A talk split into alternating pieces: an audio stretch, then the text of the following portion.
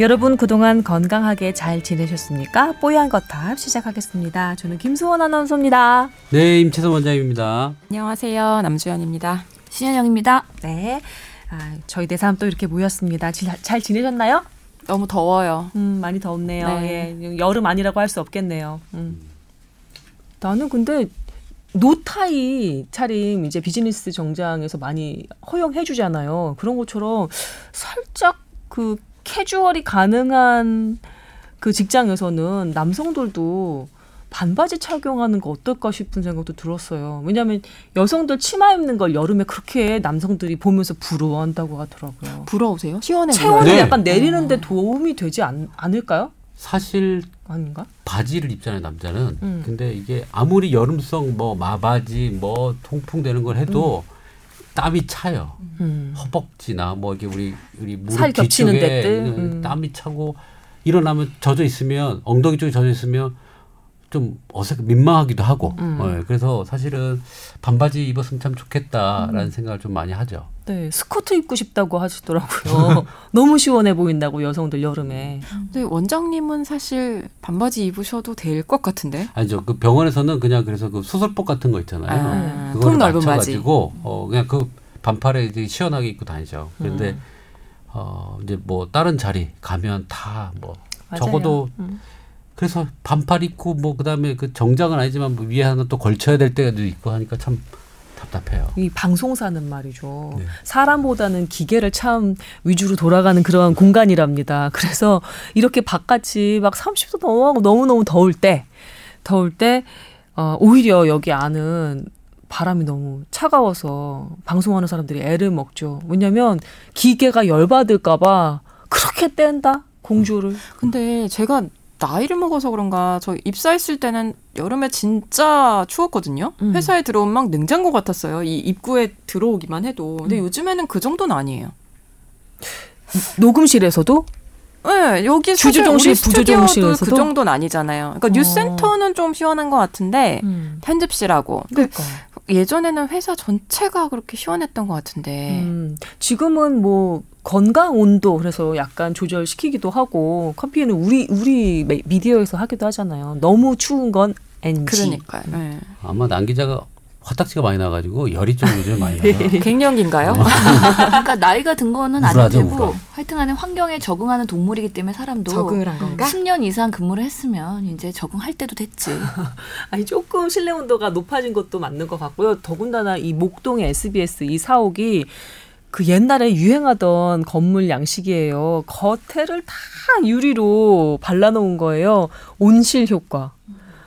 야, 진짜 여기 직사광선으로 이렇게 약간 쬐일 때 정말 익어버리는 것 같잖아요. 그러다가 너무 덥게 이제 로비 같은 데나 이제 복도 같은 데를 지나다가 스튜디오나 주조정실이나 편집실 이렇게 딱 가면 뭐 갑자기 한기가 확 몰려드는 거죠. 이럴 때 감기 걸리기 쉽습니다. 사실 저희도 병원에만 있으니까 뭐 여름인지 겨울인지 잘 몰라요. 아이고. 맞아요. 병원은 좀 추워요. 해도 안 들잖아요, 병원은. 음, 음, 뭐 하여튼 추워요. 병원은. 그래서 오늘 실내 활동이 많은 사람들이 주로 한국 사람들이 비타민 D 레벨이 낮잖아요. 아 오늘, 오늘 그 얘기를 하려고 합니다. 예고를 할까 했는데 이렇게 또 우리 신 교수님이 제대로 그냥 있게. 싹 잡아서 예고 멘트를 해주셨습니다. 감사드리고요. 자 그러면 자 뽀얀 거탑 어, 사연 온거 예, 건강 상담 해결 먼저 해드리고 그 다음에 비타민 D 오늘의 주제로 넘어가도록 하겠습니다. 괜찮죠? 자 이분은요 어, 아기를 낳은 지 얼마 안 된 산모입니다. 라면서 메일 주신 분입니다. 어, 병원에서 유도분만을 2일 동안 시도하다가 열이 오르는 바람에 결국 제왕절개로 아기를 낳았어요. 이렇게 소개해 주셨는데 참 힘든 겨- 케이스죠. 고생은 하는 대로 다 하고 나중에 결국은 제왕절개 하셨으니까 말이죠. 열까지 오르셨대요. 계속 읽어볼게요. 그런데 퇴원 후 제왕절개 수술을 한 부위에서 진물이 나오기 시작했습니다. 너무 아파서 병원에 찾아갔는데 의사가 손으로 배를 누르면서 진물을 짜내더라고요. 그게 유도분만 시도할 때보다 더 아파서 펑펑 울었습니다. 그 이후로는 하루에 두 번 수술 부위를 손으로 눌러서 진물을 빼내고 있습니다. 지나가는 이야기로는 봉합한 실이 지방을 녹여서 나는 물이다 이렇게 얘기하던데요. 이게 맞는지 궁금합니다.라고 적어주셨습니다. 아직도 지금 덜 아무신 거예요. 그러니까 그리고 병원에 가서 늘 이렇게 진물 짜는 처치를 받고 계신 분인 것 같습니다. 막 듣기만 해도 너무 너무 아프실 것 같아요. 상상하기 어, 네. 못하겠어요. 예. 고통이 심하실 것 같아요. 저는 첫째 말이 더 마음이 아파요. 이제 저희 와이프도 그랬는데 유도분만 하기 위해서 입원을 하죠. 그래서 이제 촉진제를 맞고 이제 진통을 막 느끼다가 안 나와서 퇴원을 하고요. 음. 또 다시 입원을 해- 했거든요. 그래서 또 했는데 또 안 돼. 어 그렇게 하고 나선 도 세 번째를 못 하겠다는 거예요. 그냥 제왕절개 하자로 결정해가지고 결론적으로 삼세 번째 이제 출산을 하게 된 거거든요. 아. 그러니까 이 지금 유도분만 두 번 했다는 건 이 고통도 참 음. 어, 고생이었을 텐데 얼마나 이쁜 아기를 보셨길래 이렇게 고생을 하시나.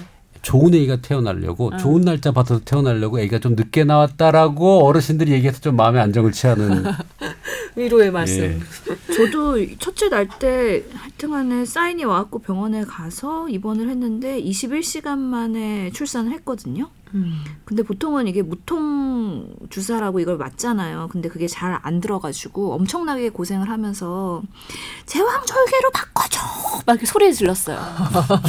우렁차게 아주 예. 고래고래. 의사이지만 음. 그래도 제왕 절개가 훨씬 더 편할 거라고 생각을 해가지고 막 소리 질렀는데 아니 그래도 제가 그때는 전공이긴 했지만 산부인과 전공의가 정말 야속하더라고요. 듣지도 않더라고요 그런 얘기를. 어, 저 눈빛은 뭐죠? 이신 교수님 눈빛 뭐죠? 어. 가당치도 않다는 그때. 생각이 막 떠오르시나 보다. 예. 어. 그래갖고 무통주사 안 들었지. 제왕절개로 해달라는데 듣지도 않지. 아니 근데 산모가 그 정도 원하면 해줄 수 있는 거 아니에요? 아닌가요? 뭔가 기준이 있나요? 예, 의학적으로 봤을 때 유도분만이 가능할 걸로 보이면 음. 사실 뭐 끝까지 가는 거죠.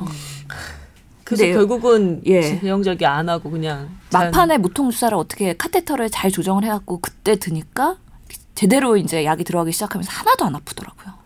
제대로 애초에 해주지 좀. 그래서 그것도 약간의 VIP 신드롬이긴 했어요. 제가 근무하는 병원에서 해가지고 나름 고년차가 와서 신경 써준다고 예, 맞춰준다고 게- 했는데 아. 평소에 하던 사람이 아니었던 돼요. 거죠. 아이고 이런. 예, 2년 차나 고생한 뭐거 1년 차가 때문에. 했었어야 되는 건데 음. 참 쓸데없는 요청을 해줬다고 했습니다. 하니까 나름대로 뭐 욕도 못 하겠고. 예, 어. 참.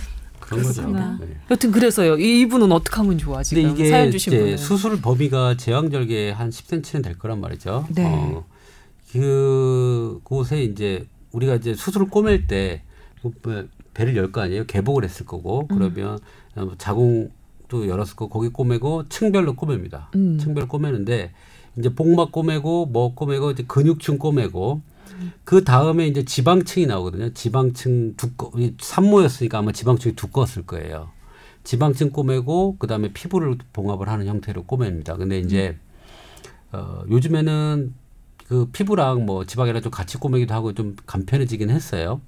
그런데 결론적으로 지방이 많은 경우에 그게 지방하고 살하고 좀 붙어야 되는데 음. 그때 뭐 피가 조금 있었다든지 여러 가지 이유로 이렇게 진물이 좀 날 수가 있어요. 음. 근데 중요한 걸 진물이 계속 꼬이면 더 안 붙어요.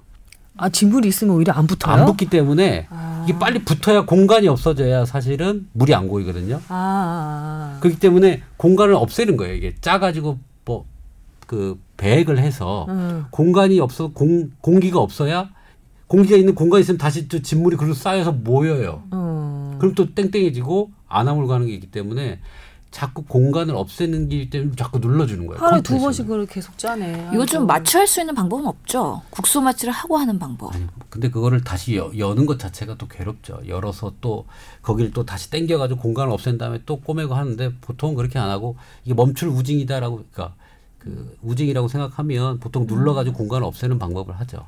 그 지금 나오는 진물량이 점점점 준다면 회복되실 거예요. 음.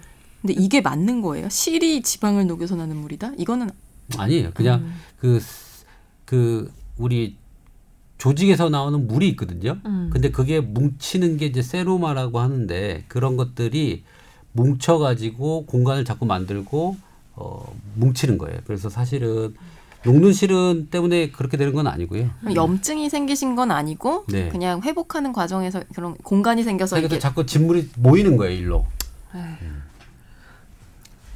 뭐 그런 환자는 꽤 많아요. 그래서 뭐 우리 입장에서는 그냥 별로 대수롭지 않게 그냥 눌러서 점점점 없어지는지 보고 아 이게 계속 심하게 나온다 그러면 이제 그때는 열고 다시 들어가서 손을 보는 거죠. 음. 웬만해서 열고 들어가서 손은 안 보려고 해요. 왜냐하면 환자들도 그걸 더 싫어해요. 어, 그렇겠죠. 맞추기 다시 빼도 다시. 해. 아유. 아 그렇군요. 아니 뭐 뭐랄까 그렇게 크게 염려하지는 않으셔도 되는 것으로 예, 임 원장님이 말씀을 해주셨는데요. 그래도 유독 분만 할 때보다 더 아파서 이렇게 펑펑 온다고 하시니까. 왜냐하면 수술 부위를 누르잖아요. 아유, 난 그래서 진짜. 아픈 거예요. 그냥 그 일반적으로 했을 때는 그렇게 아프지는 않는 건데 음. 그 수술 제왕절개 한 분들이 복부에 통증이 심하거든요. 한 일주일간은 음. 걷기도 어렵고 근데 이제 그 전체를 누르니 그 수술한 전체 부위가 아픈 거예요.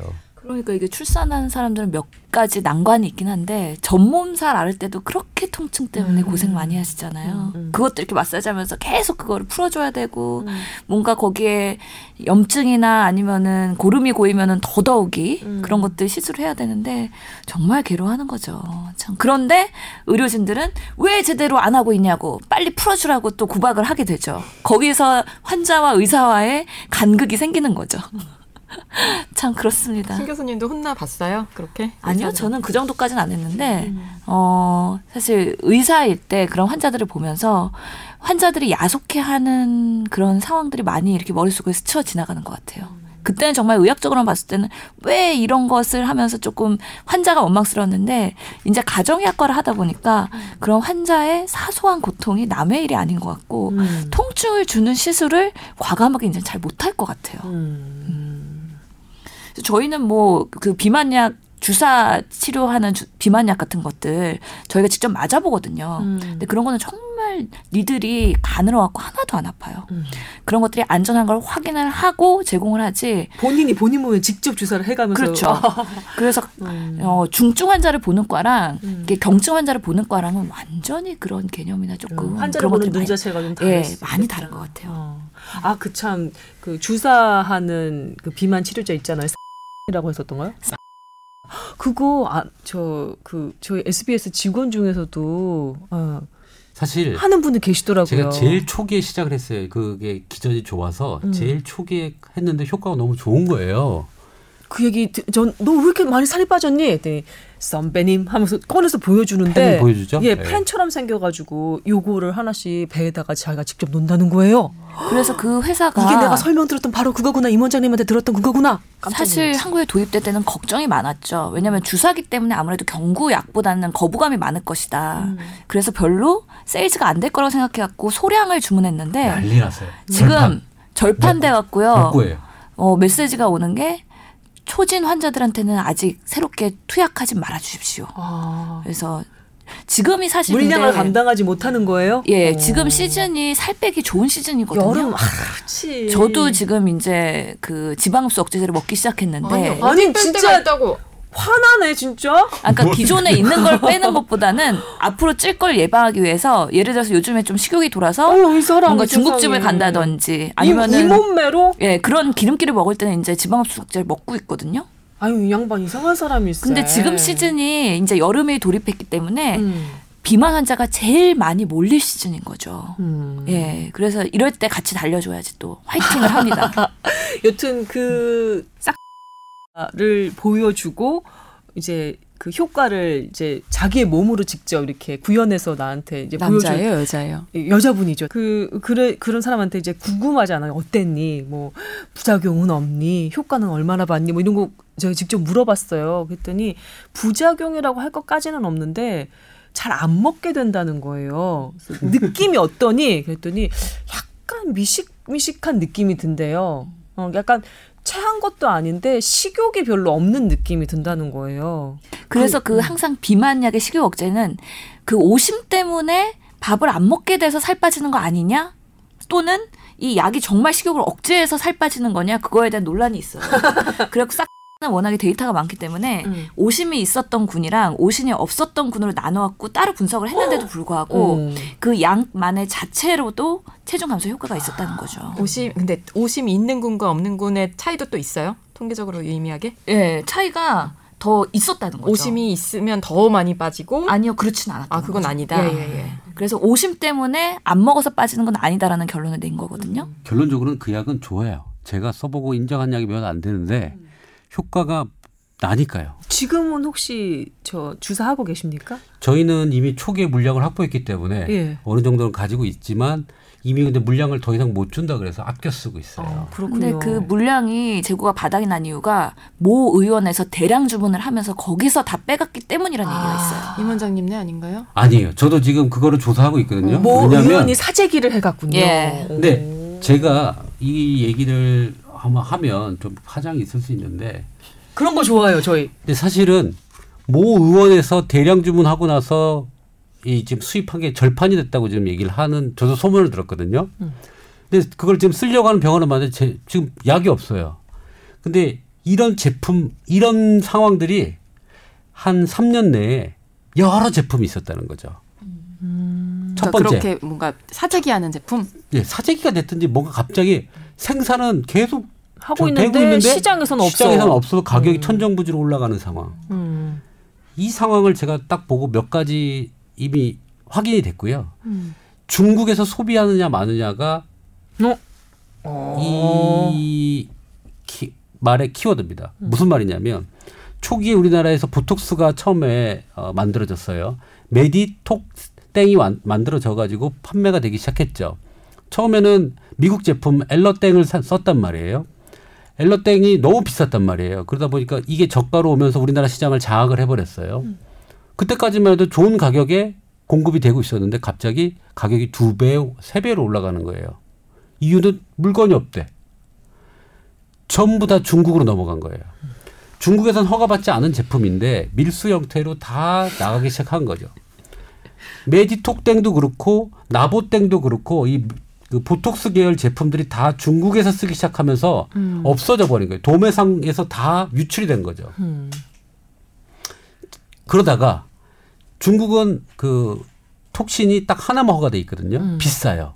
효과도 우리나라가 더 좋은 것 같아요. 가격은 싸지. 그러니까 여기서 도매상이나 뭐가 어떻게 구입을 해가지고 넘기기 시작하는 거죠. 지금은 가다실이 없어요.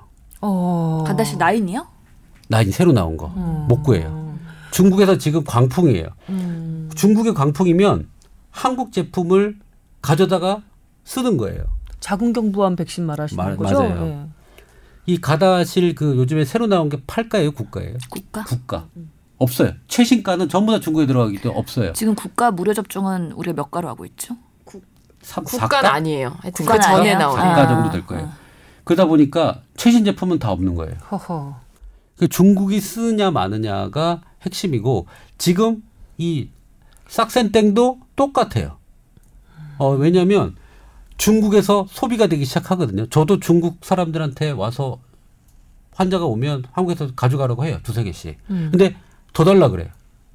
왜 써보면 좋거든요. 이게 편하고. 그러다 보니까 중국에서 이제 쓰기 시작을 했다라고 판단이 좀 들고요. 음. 그런 도매상과 뭐 밀수꾼이죠. 음. 밀수죠? 이게? 그렇겠죠. 저 허- 허가 나지 않은 허가 나지 않았지만 한국 제품 및 그러니까 미국에서 승인 난 거니까 아직 중국에는 승인이 안 났어요. 병원에서 일부 쓰기 시작하는 거예요. 정말로 신기하게 중국에서 쓰기 시작하면 가격이 올라가는 겁니다. 지금 뉴질랜드 아시는 분이 그러더라고요. 치즈 값이 폭등할 거라고. 중국에서 치즈를 먹기 시작했다. 네. 중국 기내식에 그래서 지금 보면 비행기 타시면 빵 나오는데 치즈가 없을 거예요. 치즈나 그 뭐지 버터 이런 거 어. 가격 단가가 안 맞아요. 아, 중국은 정말 어마어마한 시장이군요. 근데 그 약은 정말 부작용이 없나요? 부작용 당연히 있죠. 부작용 얘기도 좀 해주셔야 될 것 같습니다. 네. 사실 이게 위장관 트러블이 제일 많다고 해요. 그래서 조금 거북하거나 아니면 변비와 설사가 반복되거나 오심 그런 것들이 가장 흔한 부작용으로 알려져 있고요. 같은 것. 예. 그렇게 제가 써보니까 초기에 조금 나오다가 적응이 바로 돼요. 그리고 이게 혈당도 같이 잡기 때문에 사실 당뇨이면서 비만인들한테 유리하다고 하는데 그럼 저혈당은 없겠느냐. 그래서 보통 당뇨약 처방받는 거에 일부 그 저혈당을 유발하는 약들을 드시고 계시면 그거를 반감하고 같이 처방을 받아야 되기 때문에. 예 그래서 그런 것들을 좀 유념하셔고 처방을 받으셔야 되는 그런 몇 가지가 있습니다. 제가 그 확인한 그 후배 말이죠. 요즘에 다시 살이 오르고 있습니다. 음. 끊었나요 약을? 그런 것 같아요. 너무 약이 비쌌나 없어요. 봅니다. 예. 약이 없어요. 구할 수 없는가 봅니다. 그것이 확실한가 봅니다. 그러니까 아니 그런 네. 식으로 그렇게 몸무게가 왔다 갔다 하는 거는 건강에 솔직히 좋지 않을 것 같아요. 그렇다고 뭐 그 약을 계속 계속 달 뭐단 달고 다닌다? 우선 뭐 그래서 3년 정도의 장기적으로 예. 투약할 수 3년 정도의 안정성을 확보했기 때문에 이거는 뭐 비교적 다른 비만약에 비해서는 안정성이 긴 거죠. 3년. 근데 제가 이번에 유럽 비만학회 갔다 보니까 글로벌하게는 미국과 우리나라가 가장 비만 시장은 뜨겁습니다. 음, 그만큼 이게 세일즈가 잘 되는 나라거든요. 되게 특이하죠. 미국은 그럴 것 같잖아요. 음, 음. 미국 워낙 비만 인구 높은데. 비만 인구도 많고. 한국인은 비만 인구가 그렇게 높지 않은데 왜 비만 시장은 이렇게 핫한 것인가? 우리나라에 또 외모 왜? 강제가 많아서 예, 그렇지 외모 뭐. 지상주의입니다. 외모 지상주의. 여성들은 정말 관리해야 되고 신경 쓰고 해야 될 것도 많고 정말 힘든 나라죠. 조금씩은 탈피해야 될 필요가 있는 것 같기도 합니다. 예. 저는 사실 이 삭센땡을 어떤 저희가 비만 전문 병원이 아니란 말이에요. 음. 어, 어디가 아파서 이건 살을 빼야 되겠다는 사람들이 있어요. 그러니까는 그 무릎이 그렇죠. 너무 안 좋거나 예. 발목이 안 좋은데 몸무게가 80kg 넘어가면 아 이건 살을 빼야 되는데 빠르게 살을 빼는 방법을 어, 치료 목적으로 사실은 투여를 하- 한 거거든요. 근데 재미난 건 발, 또 너무 신기한 게 발목이 조금 아픕니까? 조금 아픈데 저는 그거 필요 없고 살 뺄 거예요. 나중에는 발목 치료를 안 받아요. 살 빠진 그 기쁨에 예. 이게 저는 너무 의아한 거예요. 발목이 너무 아파서 걷질 못해서 와놓고 발목 치료, 어, 이제 걸을만 해요. 통증은 한 3, 40% 정도 있는데 이제 일반 생활은 가능해요. 그래서 뭐 발목에 주사 맞고 뭐 하는 걸 계속 하자고 했는데 아, 저는 그냥 다이어트만 해도 될 것 같아요. 살 빠지면 무릎 안 아프고 그럴 것 같아요. 라고 하고 음. 다이어트 쪽으로 가는 거예요. 어, 그럼 운동도 하시고 좀 관리를 하신다는 의미인 거죠?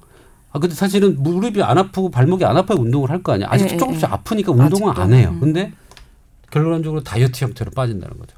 저는 여튼 음. 뭐랄까 그 치료를 해서 발목이 나아지는 것보다 살이 빠지면서 느껴지는 그 희열이 발목 치료 자체는 생각조차 못하게 만들어 버리나 보다. 저 이게 그 국가적인 시, 시각으로 봤을 때는 이게 바람직한 방향이긴 한데요. 워낙에 의료비가 증가하고 있기 때문에 특정 증상에 무조건 다 시술이나 치료나 검사를 하는 것보다는 뭔가 생활 습관 개선이나 여러 가지 근본적인 원인을 개선해서 네. 의료비를 줄인다는 면에서는 국가적으로는 아주 어, 긍정적이죠. 음, 예. 예. 예, 가정의학과 전문의다운 말씀으로 이제 또 이렇게 마무리를 해주셨고요.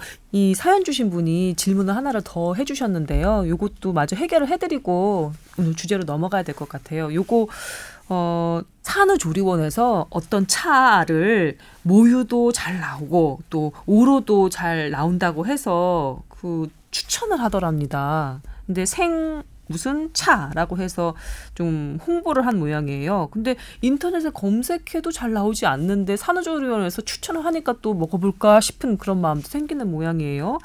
그래서 이게 사진도 조리원에서 이렇게 보여준 브로셔 사진도 이렇게 첨부를 해주셨거든요. 요거 아마 그 최근에 산후조리원에 좀, 좀 몸, 몸조리 하신 분이라면 보셨을 분도 계실 것 같아서 요것도 마저 해결을 하고 넘어가야 될것 같습니다. 어, 제가 이름을 안 밝히려고 하는데 어, 예- 얘기를 해야 될 것 같아요. 생유차라고 해서 뭐 만들어진다 우유 유자를 해서 차처럼 마시는 건데요. 음. 사실 이분은 지금 이걸 먹으면 안 돼요.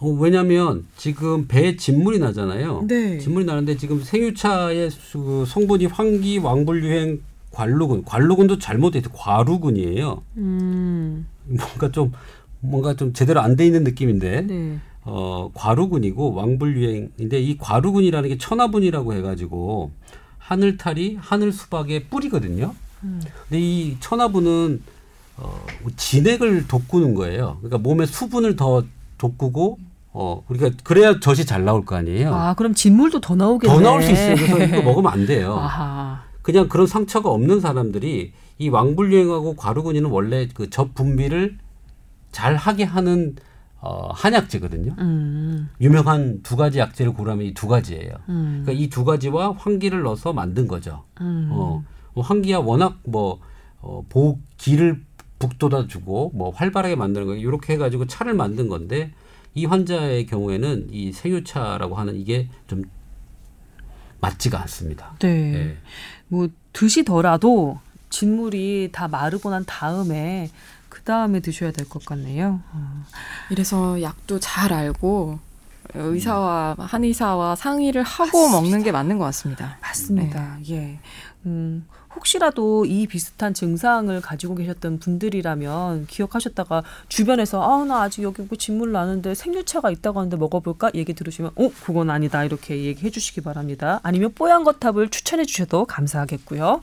자, 이렇게 한번 아, 저희 프로그램 홍보까지 하면서 이제 주제로 넘어가기 전에 오랜만에 저희 메일 계정 한번 알려드리겠습니다.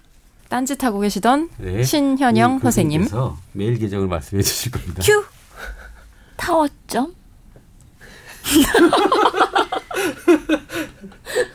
딴짓하는 것 뻔했네요. 거탑의 예, 메일 계정 신 교수님이 소개해 주시겠습니다. 하나, 둘, 셋, 큐! 반사. 아, 예. 지금 예, 비타민 D에 대해서 예, 예. 뭔가 찾아보시다가 네, 원래 잘 하시던 아, 김소원 아나운서의 목소리를 듣고 싶습니다. 알겠습니다. 예.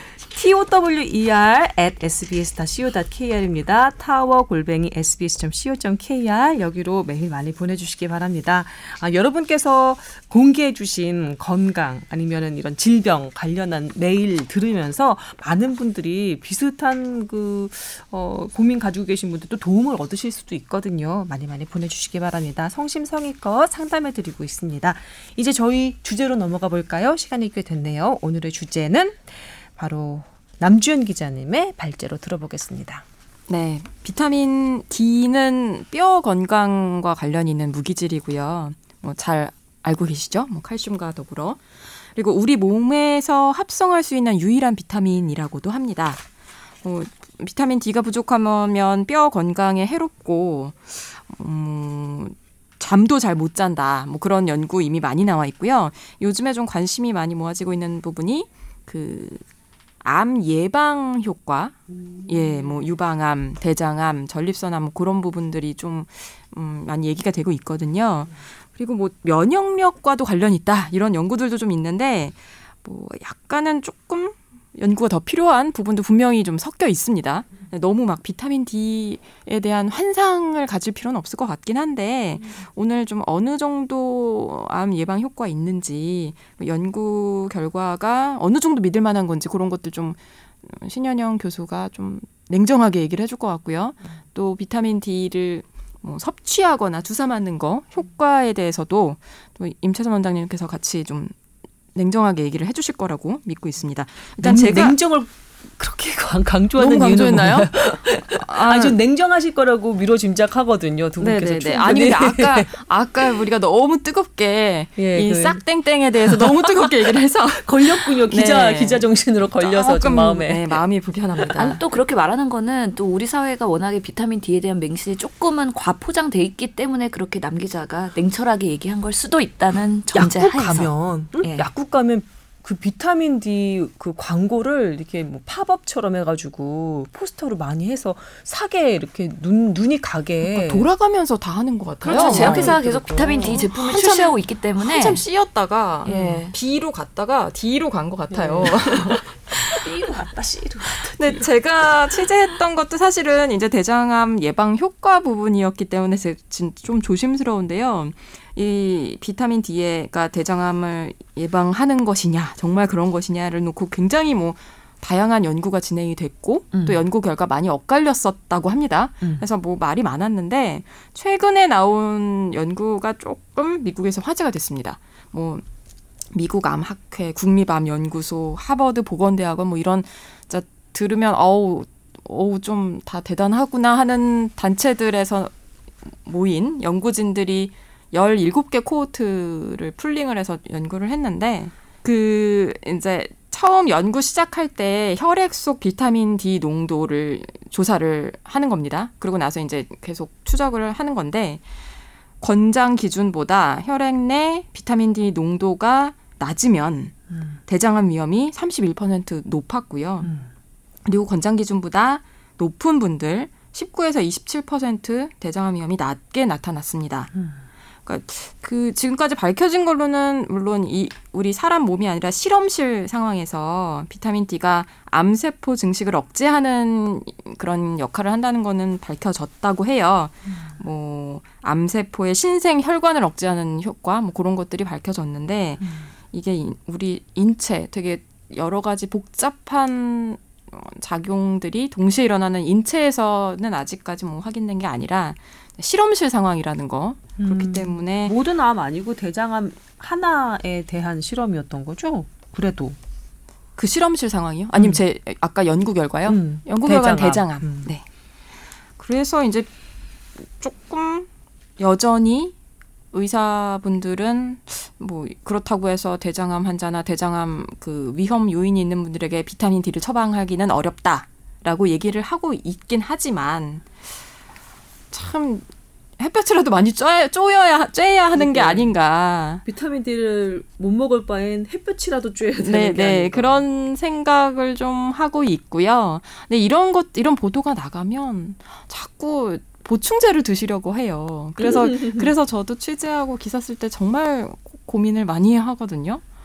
근데 또 찾아보면 저희가 작년에 2017년이죠. 조동찬 선배가 보도를 했던 부분인데 비타민 D 관련해서 이게 흡수가 잘 안 된다는 거예요. 음. 먹는 거는. 음, 먹는 거랑 네. 혈중 비타민 D 농도랑 크게 상관이 없다라는 그렇죠. 그래서. 일단은 제일 좋은 건 일광욕. 음. 그 다음은 뭐 음식으로 먹는 거. 음. 그 다음이 보충제다. 뭐 그런 것도 저희가 한번 보도를 해드린 적은 있는데요.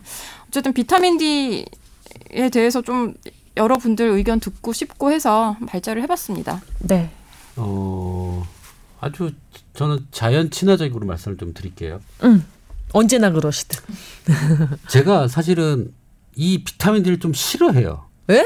좀 비타민 D의 보충제요. 보충제에 대한 아. 좀 싫은 게 뭐냐면 어, 가정의학과에 유명하신 분이 있어요. 비타민 D를 막 미는 의사 선생님들이 몇 분 있어요. 유명한 선생님들이. 미는 사람도 있고 반대하는 사람도 있고 그냥 다양한 사람들이 있죠. 예. 자, 근데 예.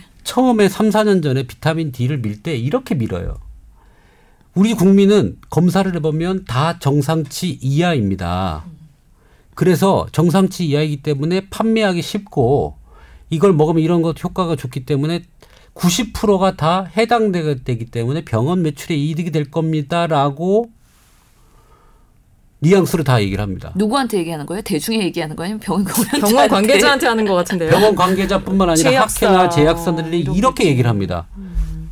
다 환자니까 투여군이 많으니까 이거는 환자들한테 다 투여를 하는 게 해도 다 걸린다. 환자를 골라받은 게 다 포함이 되기 때문에 그 누구든지 쓸 수 있다라는 걸로 처음에 접근을 합니다. 그래서 저도 현혹이 됐어요. 두 2년 정도 써봤어요.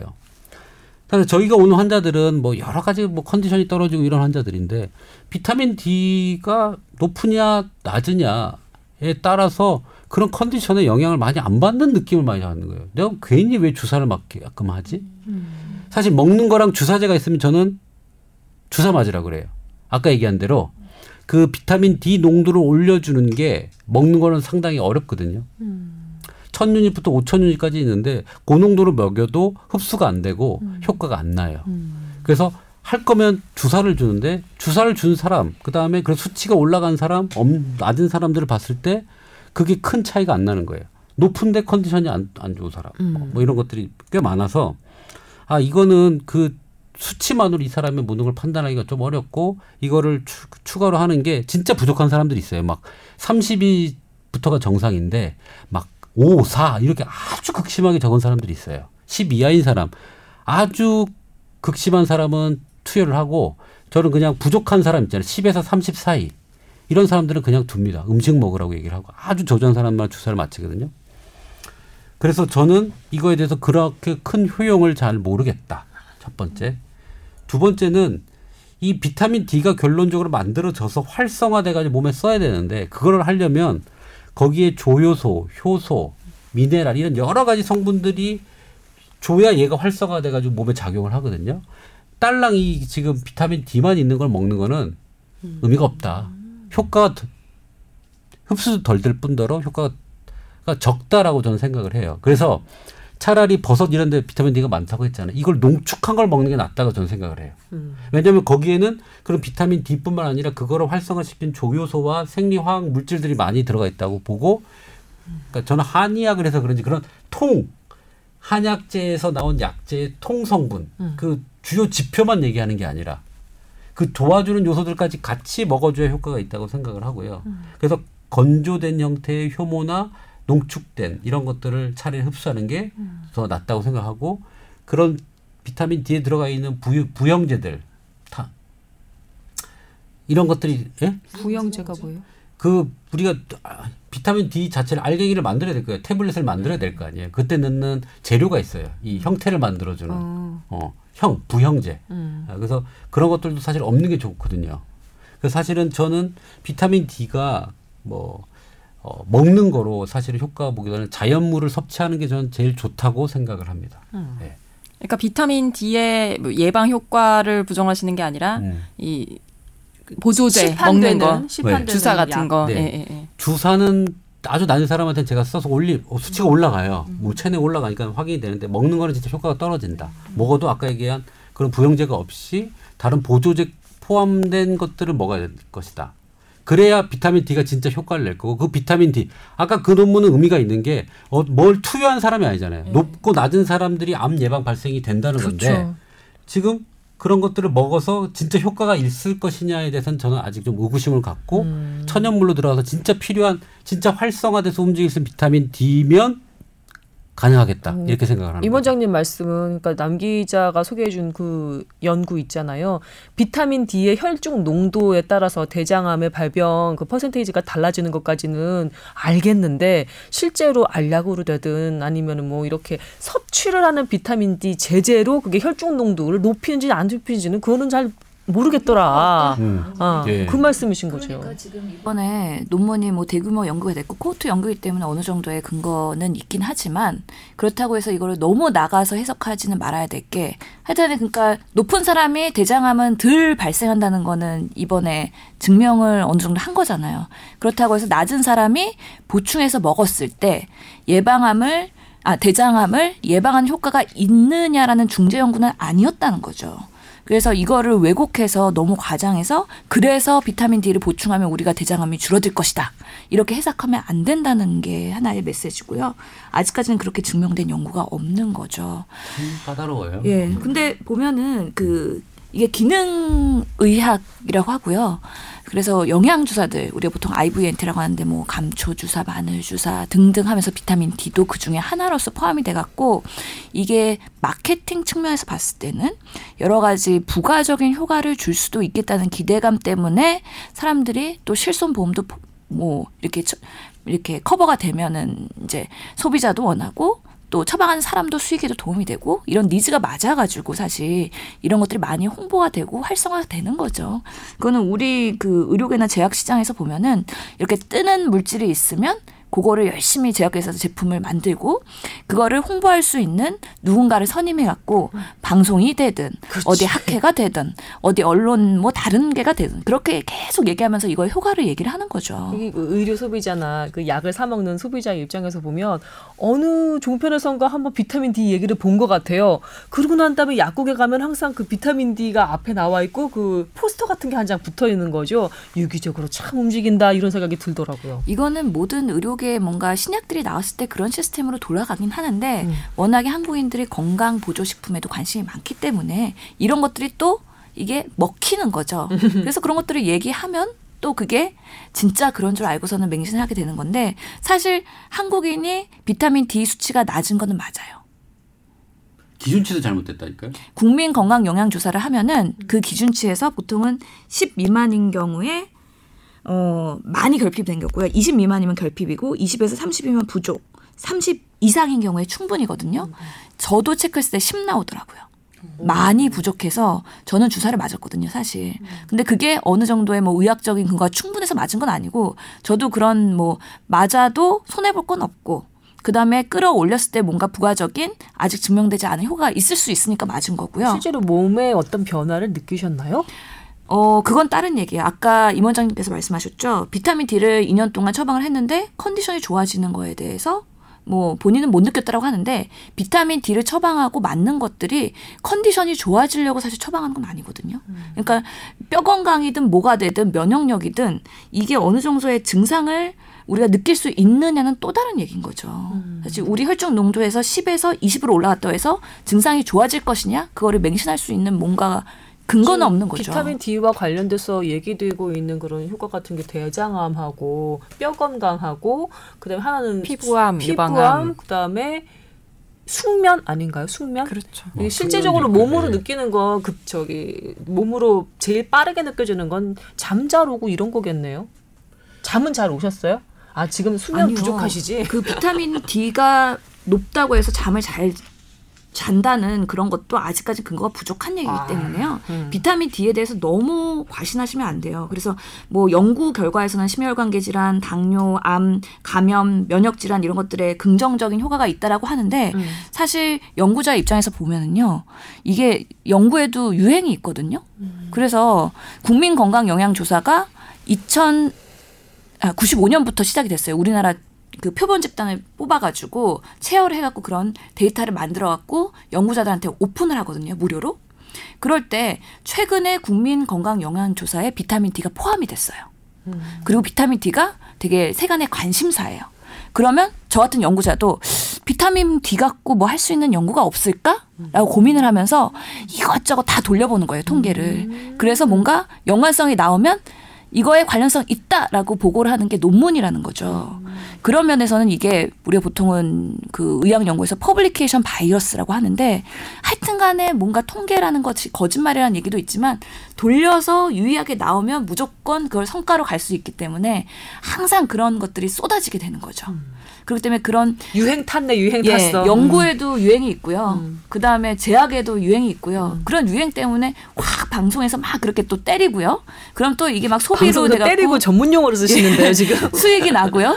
그러면 또 반대급부로 비타민 D 효과 없다 하면서 주장하는 사람이 또 막또 썰전을 벌이면서 토론을 붙이고요. 그러면서 또 시청률이 올라가고요. 그러면서 또 그분의 인지도가 올라가고요. 이게 방송의 생리고요. 이게 그냥 우리의 돌아가는 라이프 사이클인 것 같아요. 방송의 생리가 아니라 의료계 생리인 것 같은데요. 그래서 쇼닥터라는 얘기가 나오고 또 그 반대급부가 나오고 항상 이게 뭐 기다 아니다 이게 항상 이렇게 있는 거잖아요. 그래서 그거를 누군가는 정리해 줘야 될 텐데 그 정리해 줄 수 있는 그 보더라인 그러니까 항상 근거를 갖고 얘기를 해야 되는데 이 근거가 없다고 해서 효과가 없을 것이냐 아니면 근거가 나올 때까지는 이게 효과가 없으니까 하지 말아야 되겠느냐 이건 또 다른 얘기거든요. 증명이 안 된 뭔가 부가적인 효과가 있을 수도 있으니까 항상 이걸 없애야 된다. 이거를 다 뭔가 말종시켜야 된 멸종시켜야 된다. 이렇게 얘기할 수는 없는 거거든요. 그래서 어디로 극단으로 갈 수가 없는 거예요. 저희 입장에서도. 자, 비타민 역사를 좀 얘기해 드릴게요. 처음에 우리 토비땡 있죠? 네. 비타민 A. 어, 비타민 A는 간에서 저장됐다가 눈으로 해가지고 우리 로놉신이라는 그 우리 어 우리 빛에서 색을 감색하는 뭐 그런 데 쓰이는 거예요 비타민이. 그래서 그걸 해서 눈이 맑아진다고 해가지고 막 먹었어요. 네 토비땡. 토비땡. 그다음에 비타민 C 광풍이 또 불었죠. 음. 뭐뭐 다 좋대. 그죠? 암도 예방하고 뭐 암을 고친대 음. 고용량을 쓰면. B는 뭐 혈액 관련된 거거든요. 음. 혈액 성분 만들고 하는 거. B 1, 1부터 10위까지 쭉 있고요. 토코페롤 또 유행했었죠? 그럼 비타민 E. E. 하, 다 알아 우리나라 사람들. 되게 잘하시네요. 그 아줌마 사이트가 있어요. 아줌마 사이트가 있습니다. 항산화 네. 막 해가지고 토코페롤 뭐 먹는 거 바르는 거 다 나왔어 그죠? 맞아요. 뭐 별게 비누부터 다 나오다가 그 다음에 이제 마지막 남은 D 한 거예요. 비타민 또 다른 게 있나요? K가 있구나. 음, 음, 이제 음. 뭐 K를 이제 또 나중에 써먹을 수 있- 있을지 모르겠어요. 지금까지 A, B, C, D까지 다 나왔고요. 이제 K 남은 것 같아요. 이제 K는 K를 뭐라고 하더라? 성분명으로. 비타민 K는요 혈액 응고 관련된 거예요. 음. 아마 이제 그거는 뭐 광고 홍보 팁을 드리면. 쉽지 않을 것 같은데요, 홍보하기. 혈전 용해라든지 우리 혈관의 뭐 음. 아, 그런. 거 만들어질 수도 있어요. 자, 가다, 가져다 붙이기가 근데 좋은데. 뒤, 뒤 이제 3, 4년 가고 왔거든요. 이제 음, 음. 이게 약발이 좀 떨어지면 K 나오지 않을까 음. 이런 생각도 좀 합니다. 그 우리 아스피린하고 같은 개념으로 생각할 수가 있죠. 어, 아스피린 얘기 나왔네요. 근데 작년에 저희 자꾸 오늘 오늘따라 자꾸 조동찬 선배 얘기해서 조금 민망스러운데 그리운 거지 이제. 오실 때가 된 아니 거죠. 그분이 취재를 많이 하셔가지고 제가 이 참고할 게 많네요. 기사 데이터를 많이 쌓아놓고 가셨기 때문에. 그래서 이제 비타민 D의 항암 효과 관련된 논문, 약간 이제 밸런스 잡힌 논문이라기보다 약간 이제 한쪽으로 좀 치우친 논문들을 보면 비타민 D 협회 아니면 다국적 제약사가 좀 뭐 직간접적으로 펀딩 뭐 그러니까 자, 어, 연구 자금을 지원한 그런 논문들이 많았다고 하더라고요. 그러니까 아까 신 교수가 얘기한 그런 의료계의 생리 음. 그런 걸 살짝 보여주는 뭐 그런 내용이라고 할 수 있겠습니다. 그렇군요. 비타민이 사실 여름에 그 노출 많은 의상 많이 입게 되고 그리고 일조량도 많잖아요. 그러니까 가장 비타민 D를 체내 혈중 축적하는데 제격인 때 아닌가요? 그렇죠. 어. 근데 요즘에 선블 선크림 너무 많이 발라서 또잘 예, 그게 안 된대요. 얼굴에 피부암을 예방하기 위해 또 선크림 열심히 바르시잖아요. 아니 그래서 정말 맞는 말인 게 비타민 D가 낮은 사람들 그러니까 건강 검진할 때 비타민 D가 낮으셔 갖고 이거 낮습니다라고 얘기하면 아 나는 햇빛 노출 진짜 많이 하는 사람인데 왜 이게 낫냐고 하는 사람들이 있어요. 음, 맞아 많아요. 예. 꽤 많아요. 그래서 이거는 그러니까 햇빛만으로 의지할 수는 없어 갖고 음식 섭취로 해야 되는데 이런 뭔가 건강 기능에 관련된 그런 영양소들은 음식으로 먹는 게 제일 좋다는 거는 지금까지는 뭐 그 누구도 예. 부인할 수 없어. 예, 그렇죠. 그런 진리인 것 같습니다. 그럼 표고버섯을 쟁여놓고 먹어야 되나요? 아니 근데 그것도 궁금한 게 말린 표고버섯이 그냥 표고버섯의 몇 배가 된대요. 그 비타민 D 함량이 수분이 날아가서 농축돼서 그런 그래서 거 그런 아니에요? 거예요? 음, 모르겠어요. 그 햇빛을 받고 뭘 하든 하여튼 이거는 표고버섯을 그냥 농축시킨다고 해나 말린 것 자체가 비타민 D 함량이 훨씬 많대요. 저도 그러니까 그게 너무 단지 궁금한- 수분이 날아갔다고 그렇게 높아지나? 그건 아닐 것 같아요. 정말 희한하다. 이제 먹는 환경에 대해서 좀 얘기를 하면 암 발생 관련해서 한 가지 재미난 얘기를 하면요. 그 우리 구라파 있죠 구라파 서양 사람 사람들 나왔어요? 네. 음. 유럽 예 구라파 나왔어요. 우리 코카시안 계통의 서양 사람들과 음. 동양 사람들의 암 발생 비율을 이렇게 보면요. 음. 그쪽 사람들은 유방암, 전립선암이 아주 우리 동양인보다 한 다섯 배? 그래서 음. 일곱 배 많아요. 네. 그 인종들이 전부 다. 네. 그 구라파, 미국 포함한 유럽 사람들. 응, 응. 근데 한국은 그 발, 암, 그 유방암, 전립선, 호르몬 계통암의 발생률이 현격히 적어요. 허허. 그럼 도대체 왜 이렇게 할까? 처음에는 유전적이라고 생각을 사실 했었어요. 음. 근데 재미난 건 조사를 해봤죠. 역학적으로. 아시아 계통 사람들이 그 구라파로 이민 간 사람들을 추적 조사를 한 어. 거예요. 어렸을 때부터 가서 20년, 30년 산 사람들의 음. 유방암 발생률과 전립선암 발생률을 비교해 봤더니 음. 이 구라파 사람을 따라가는 거예요. 어? 유전적이 아니었어. 그럼 도대체 왜 동양인들이 그쪽 미국이나 유럽에 가서 살면서 그게 발생률이 점점 그 근처로 올라가죠. 오래 살수록. 10년, 20년, 30년, 40년이 갈수록 그, 그, 오래 살수록 그 암 발생률이 높아지는 거예요. 음. 왜 그랬을까? 음, 음. 어, 갑자기 지난주에 했던 수돗물이 막 떠오르면서 물 얘기하실 것 같아. 아니에요. 그, 그 원인을 못 찾았는데 딱 하나 콩 소비량을 집었어요. 콩. 콩? 네. 그 사람들이 가서 이민 생활을 하면서 콩 제품을 많이 못 먹었던 게 차이가 나고요. 음. 지금 중국, 일본, 한국에서 쓰는 콩 소비량과 그쪽에서 하는 콩 소비량 자체가 상당히 차이가 나요. 우리가 더 많이 먹나요? 그렇죠. 일본이 제일 많이 먹고요. 일본 중국 두부, 두유 막. 뭐 두유 뭐 어, 우리도 콩 많이 뭐 이런 많이 먹잖아요. 그래서 어, 기본적으로 콩에 나오는 그런 성분들이 그 호르몬 계통과 유사하게 생겨가지고 이게 어, 대체 형태로 해서 암 발생률을 적게 한다라는 논문도 있고요. 차이가 없다. 뭐 근데 8대 2 정도로 그런 콩에 관련된 것들이 예방을 한다고 많이 나와 있어요. 그러면 어떤 뭔가 콩이 좋아요? 콩 종류가 뭐. 검은 콩부터 네. 뭐 콩이 워낙 많잖아요. 백태서리태 음. 뭐 콩 작두콩 뭐 하여튼 콩 자체를 전체로 보고요. 제가 지금 콩 요리 전문가는 아니기 때문에 어, 콩 전체로 보시고 될 것 같고요.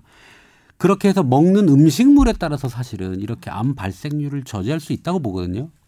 이것도 사실은 비타민 D 할 게 아니라 콩밥을 더 자주 먹거나 아니면 버섯이나 아까 우유 도 많고 또 어디 많죠 버터 등푸른 생선. 등선도 많으니까 그런 걸 섭취하는 게 더 답이다라고 생각이 좀 한 번만 다시 얘기해 주세요. 등푸른 생선하고 등푸른 생선하고요. 계란 노른자에도 계란 많고요. 노른자 어, 말린 표고버섯 하고 우유 우유. 우유. 우유. 우유 많이 먹는데. 그래서 하여튼간에 그 암과 환경과의 상호작용은 되게 중요하잖아요. 우리가 유전과 환경의 상호작용으로 암이 발생하는 건데 우리나라가 유방암, 대장암, 전립선암 이런 것들이 증가하는 이유가 결국엔 서양의 패턴을 따라가고 있는. 따라가고 생활. 양식이 예.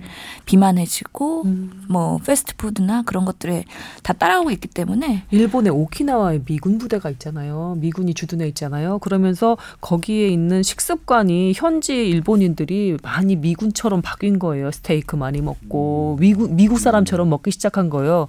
그랬더니 거기는 오히려 미군 들어와서 미군 음식에 그 노출 미군 음식을 많이 섭취한 중장년 이상 노년층들이 오히려 그 서구 유럽 사람들이 가지고 있는 여러 가지 질병들 있잖아요. 대장암이라든지 비만이라든지 심혈관계 질환들이 훨씬 높고 그러고 난 다음에 젊은 사람들이 미군에 대한 어떤 반감이라든지 그다음에 일본 사람이라는 그런 정체성으로 일본 뭐 낫도 많이 먹고 채소 많이 먹고 이러, 이러면서 젊은 사람들이 오히려 그 이런 그 서구 유럽식의 질병이 훨씬 더 적어서 역전 현상을 보인다고 그런 기사를 제가 읽은 적이 있거든요. 지금 신 교수님이랑 임 원장님 얘기 들어보니까 이게 떠올라네요, 진짜.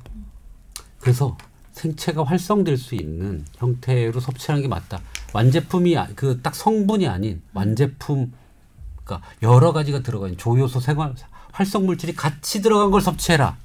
그러니까 제가 하고 싶은 이야기예요. 참 걱정인 게 최근에 1인 가구 굉장히 많이 늘어났잖아요. 그러니까 사, 사람들이 집 에서 밥을 이렇게 저기 조리를 해서 먹는 경우가 굉장히 줄어들고 그냥 한 끼를 그냥 김밥으로 때운다. 차라리 김밥이면 낫겠다. 그냥 라면으로 때운다든지 이런 식으로 그냥 때우고 넘기는 그런 식습관 가진 분들이 점점 늘어나고 있거든요. 젊은 분들뿐만이 아니라 이제 혼자 돼서 혼자 사는 노인층도 되게 많잖아요. 그런 분들도 잘 못 챙겨 드신대요. 지금 얘기 들어보면 차라리 약으로 하나를 딱 이렇게 처방받아서 마, 먹으면 어떤 효과가 있다고 하면 그분들 건강 관리하는데 그나마 용이할 수 모르겠어. 근데 지금 시, 신 교수님이나 원장님 말씀 들어보면 음식으로 골고루 먹어야 결국은 더 좋다는 얘기잖아요. 결국은 그래서 걱정해요. 이게 그래서 결국에는 건강 형평성으로 얘기가 돌아가는데 저도 저소득층 지금 방문 진료 사업을 하고 있는데 어르신들, 독거노인들, 취약계층들 결국에는 해결 방법은 생활 습관 변화해야 되고 골고루 음식, 영양소 섭취해야 되고 운동하셔야 그러니까, 되거든요. 그러니까. 몰라서 못하는 게 아니에요. 알지만 할 수 없어서 그런 그러니까. 거거든요. 이거를 돈 들고 시간 들고 예, 들고. 이거를 사회가 바꿔주지 않으면 이거는 결국에는 건강 형평성이 점점 악화되는 방향으로 갈 수밖에 없는 거죠. 그죠 저는 그런 생각해요. 이게 좀 주제랑 동떨어지는 얘기로 될 것 같아서 약간 걱정이긴 한데요.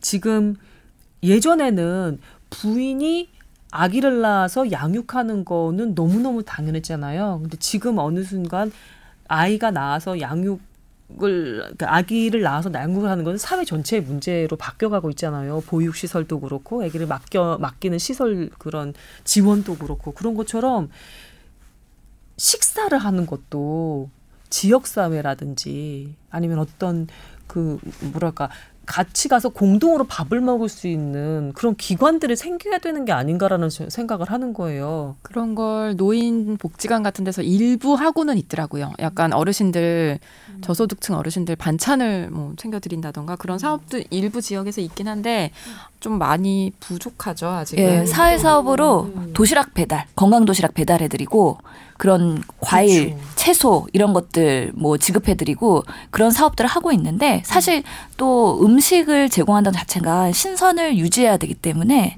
이런 것들이 또 쉽지가 않더라고요. 와서 좀 드시게 하면 지역별로 거점 식당, 그렇죠. 그래서 저는 종합운동장 같은 데 큰다. 아, 너무 크게 너 말고 그 노인층도 걱정이긴 걱정이지만 젊은이들 요즘에 20대들 건강도 상당히 어. 나빠지고 있다고 네. 하더라고요. 주거 환경도 되게 나쁘잖아요. 걔네들이 지 반지하 사는 애들도 많고 그다음에 옥탑방 사는 애들도 많고 주거 복지도 젊은 애들 이 너무 나쁘다고 하더라고요. 근데 그런 애, 그런 데다가 식습관도 계속해서 거르거나 아니 면 먹고 때우거나 이런다고 하니까 젊어서 건강을 다져야 중년 이후에 버티는 거잖아요. 교수님 맞지? 그렇죠. 근데 뭐 지금 취업하기도 힘들어 죽겠는데 그러니까. 밥한 끼 제대로 먹는 게 지금 관심 사겠어요. 혼밥도 막 후룩 먹고 하는 게 아니라 그룹으로 해가지고 이렇게 식사를 할수전 있도록. 충격이에요. 하루 세 끼를 편의점에서 다 때운대요. 음, 저는- 그 기사 읽었어요. 저는 사실은 편의점 음식을 별로 좋아하지 않거든요. 즉석으로 하는 거를 근데 가성비가 제일 나으니까. 가성비가 어, 왜냐면 요즘에 삼각김밥 같은 것도 옛날에 한 6, 6 700원 했었는데 지금 다 천 원 넘거든요. 그래서 다른 데서는 삼각김밥에 한 대여섯 배는 돼야 한 끼를 먹을 수 있으니까 아, 삼각 싸고 좋은 거예요. 편의점 차라리 차라리 아, 편의점 도시락도 한 3천 원 이렇게 하거든요. 3, 4천 원 하거든요. 어, 근데 꽤 해자롭다고 얘기해요. 사람들이 어. 양도 되고 여러 가지 뭐 채소도 조금 나오고 하니까. 근데 딴 데 식당 가가지고 먹으려고 하면은 5천 원이면 요즘은 7, 8천 원 있어야 되니까. 그렇구나. 하여튼 난 저는 하여튼 그렇게 영양소를 섭취하는 게 음. 어, 이미 조리된 거, 보관한 것들 거기는 한계가 좀 있다고 생각을 하거든요. 음. 음, 생야채랑 새롭게 신선한 걸 먹을 때 있는 그런 활성화 물질들이 사실은 오래되면 없어져요. 대신 발효나 이렇게 해서 다른 걸 생성할 수는 있겠지만 음. 그래서 신선한 걸 먹어야 되는 이유는 충분히 제가 설명을 드릴 수 있는데 음. 그런 걸 뭐, 안 먹지 못하는 이 우리 청소년들이 있다는 게 참 좀 걱정이 너무, 많이 너무 되네요. 네. 가, 음, 가슴 아파. 얘기가 또 이렇게 또 번졌네요. 잘 먹고 잘 살자는 얘기로 간 거죠? 그렇죠. 예. 암 얘기하다가 비타민 D랑 암 얘기하다가 네, 별로. 비타민 D 예. 얘기했다가 결국은 그 뭐랄까요 식이 복지라고 해야 되나요? 섭식 복지라고 해야 되나요? 거기까지 가게 되네요. 음. 얘기가. 결국에는 골고루 칼라푸드를 드시는 걸 음. 권고드리고요. 그죠? 예. 특정 음식을 또 너무 많이 드시는 것도 음. 어떻게 될지 모르니까 골고루 먹는 게 정답인 것 같습니다. 저희 부친이 일곱 가지 색깔의 음식을 매일 골고루 섭취하면 건강할 거라고 얘기했던 게 음. 아, 빨간색부터 파란색, 녹색, 음. 검 검은색도 먹어야 된다고 얘기해요. 흰색도, 뭐 자주색. 그 맞죠? 일곱 가지? 일곱 보통은 음. 오색 영양소만 먹어도 다섯 가지 색만 먹어도, 먹어도 된다고 하는데 건강한데 음. 임채선 원장님네 집안은 이게 음. 훌륭하신 아버님을 모시고 계신 것 같아요. 일곱 가지 항상 앞서 나가시는 것 같네요. 물은 사 먹어라. 가지 색깔로 먹어라. 그렇기 때문에 복수 면허자가 나오시지 않았나 어. 또 이런 생각도 네. 해봅니다. 한의사 의사 복수 면허. 예. 가끔 복수 면허자라고 이렇게 소개가 되는데 임 원장님이 뭐지? 운전면허. 운전면 일종 가지고 계시고 오토바이. 건설 건설 중장비 가지고 계시나 뭐 이렇게 생각하시네 그것이 아니고 한의사 의사 예 복수 면허자십니다. 자 어느덧 예, 저희 마무리할 시간이 다가왔습니다. 예, 여러분 골고루 잘 챙겨 드시고 신선한 음식 많이 드시면서 건강 관리 잘 하시길 바라겠고요. 저희는 또 역시 건강한 모습으로 다음 주에 찾아뵙도록 하겠습니다. 감사합니다. 수고 많으셨습니다. 감사합니다. 감사합니다.